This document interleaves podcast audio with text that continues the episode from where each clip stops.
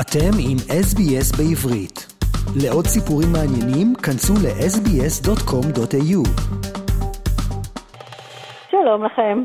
איך אנחנו מוצאים משמעות בחיים ובעבודה? שמי דבי חסקי לבנטל, אני פרופסור למינהל עסקים בבית הספר לעסקים באוניברסיטת מקורי, מנהלת תוכנית ה-MBA, ולאחרונה כתבתי ספר שנקרא Make It Meaningful, והוא כורך את הסיפור האישי שלי די מיוחד וקצת הזוי, עם אה, טיפים איך למצוא יותר משמעות בחיים ובעבודה. פרופסור דבי חסקי לבנטל, ברוכה הבאה ל-SBS. אולי תציגי את עצמך לפני מאזיננו. יש לך ספר מאוד מעניין, ספר חדש שיצא לאחרונה, Make it meaningful, מה מביא משמעות בחיים שלנו, אבל uh, נשמח לשמוע מי היא פרופסור דבי חסקי לבנטל. אני ישראלית שחיה באוסטרליה, עברנו לכאן לפני 15 שנים.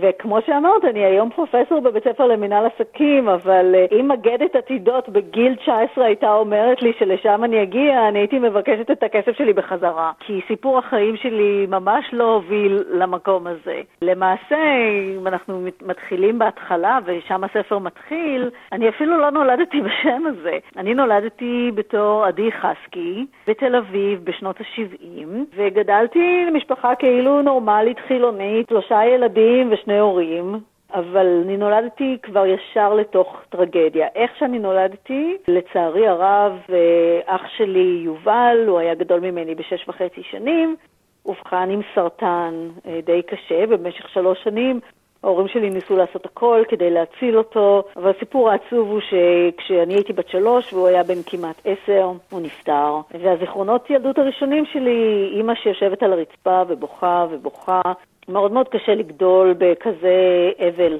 אה, בבית. אחרי שנתיים בערך היא אה, הגיעה אל אה, המרכז לקבלה, אז הוא היה נקרא המכון לחקר הקבלה, שהיה אז ארגון קטן בתל אביב בראשות פיליפ וקרן ברג, קראו לו אז הרב וקרן. היה להם רעיון נחמד של להנגיש את הקבלה לכל אחד ואחת בעולם, הקבלה, המיסטיקה היהודית.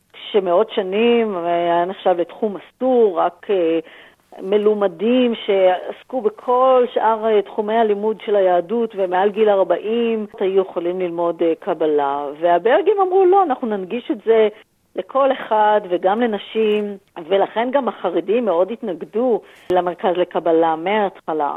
אימא שלי הצטרפה וגררה את כולנו בעקבותיה, והחיים שלנו פשוט השתנו לחלוטין. בגיל שבע שינו את השם שלי מעדי לדבורה, כשהתלבשנו השתנה, הפכנו להיות מאוד דתיים. בהיעדר בתי ספר של המרכז לקבלה, אז שלחו אותנו לבתי ספר אה, חרדים. כל אורח החיים שלנו נסע סביב המרכז לקבלה. היינו עושים ביחד שבתות וחגים וטיולים וטבילות אה, המוניות בים כנרת, בעירום, וכל מיני טקסים מוזרים ומשונים שנתנו לנו הרגשה של אנחנו מאוד מאוד ביחד. ולאורך השנים היו גם הרבה דברים שנתפסו כלא בסדר ולא טובים, אבל פשוט ממש ניסינו להעלים עין ולא לראות אותם, כי כי תחושת הביחד ותחושת הנחמה שמצאנו במרכז לקבלה הייתה מאוד גדולה, והמרכז גדל מאוד מהר, הפכנו מעשרות למאות לאלפי אנשים שעושים ביחד את החגים ואת השבתות. זה היה מרכז חיינו, כל המשפחה שלי, בעצם המשפחה הייתה כל המרכז של הקבלה.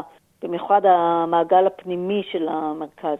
דבי, נראה לי שלמעשה המרכז אה, עזר לכם. המרכז מאוד עזר. אימא שלי מצאה הרבה נחמה ומשמעות באמצעות המרכז. הייתה תחושת ביחד מאוד גדולה. היום, כשאני מסתכלת אחורה, אני חושבת שהיו שם הרבה מאוד סממנים של דת, שליטה וניצול. יש משהו שמאוד חם ומחבק ומנחם בכת. דווקא בזה שיש כל כך הרבה שליטה בחברים וכל כך הרבה טקסים מוזרים וכל הדברים האלה, הם חלק ממה שאנשים אה, מוצאים דרכו משמעות. כל מה שרציתי בחיים היה למכור את הספרים שלהם, לעשות חרישה, שזה אמר ללכת מדלת לדלת בבקרים במשרדים ובערב בבתים פרטיים. ולמכור את הספרים ולהפיץ את uh, תורת הקבלה ולהתחתן ושישדכו אותי. קרן הייתה משדכת uh, אנשים במרכז, ואז באמת שלחו אותי לפריז.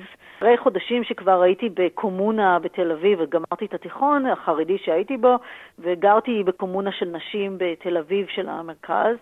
ואז שלחו אותי לסניף בפריז, היינו שם 14 אנשים בדירה פיצית, באותו זמן כבר היה המון המון כסף במרכז של הקבלה, ברגים גרו באחוזות ענק, אבל אותנו דחסו 14 אנשים בדירה פצפונת, היינו שלוש בנות בחדר, לא היה אפילו מקום על המיטה, וכל היום הלכנו וחרשנו, והכל נהיה פשוט מאוד מרוכז על הכסף.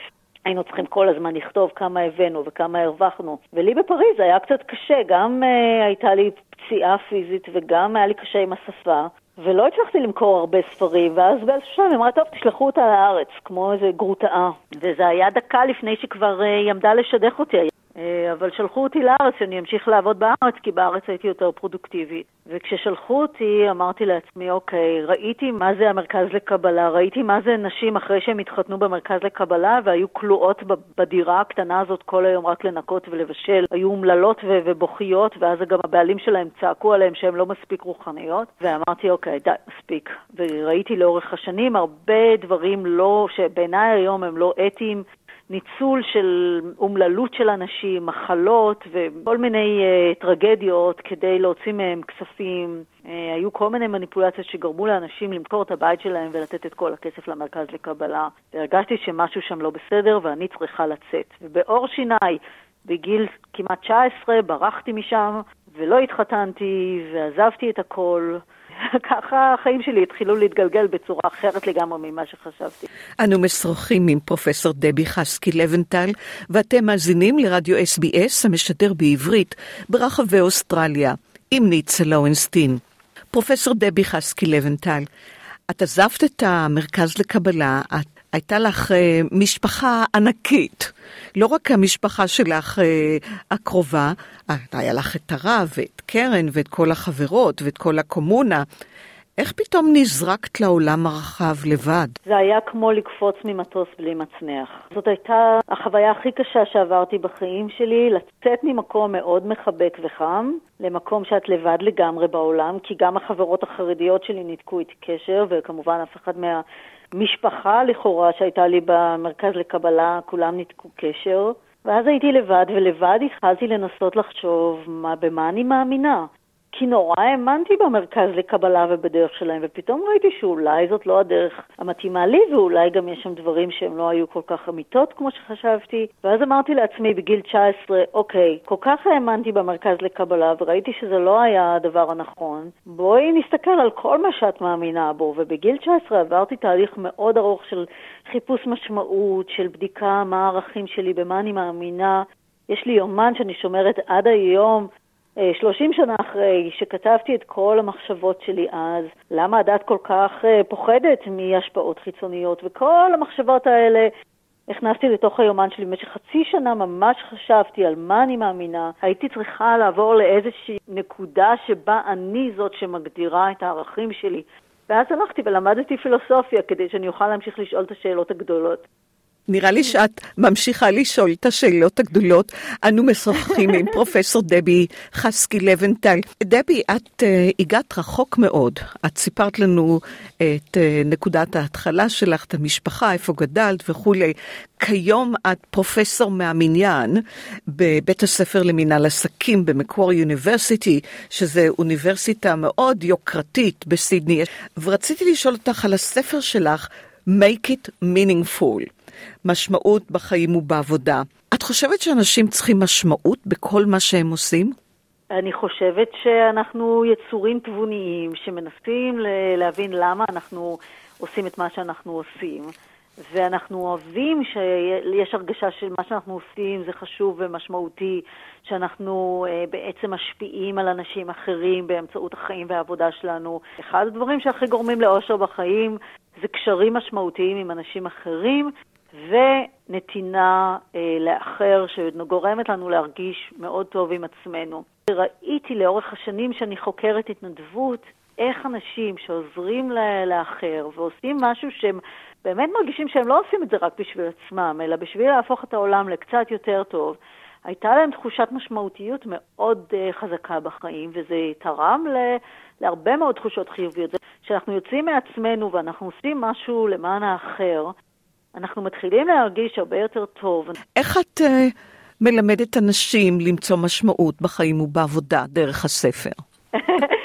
אז מעבר לחלק של הממוע, יש את החלק שממש מנסה לעזור לאנשים, ויש מודל אחד מאוד פשוט שאני ממליצה לאנשים לקרוא אותו, וזה נקרא מודל הטיפ.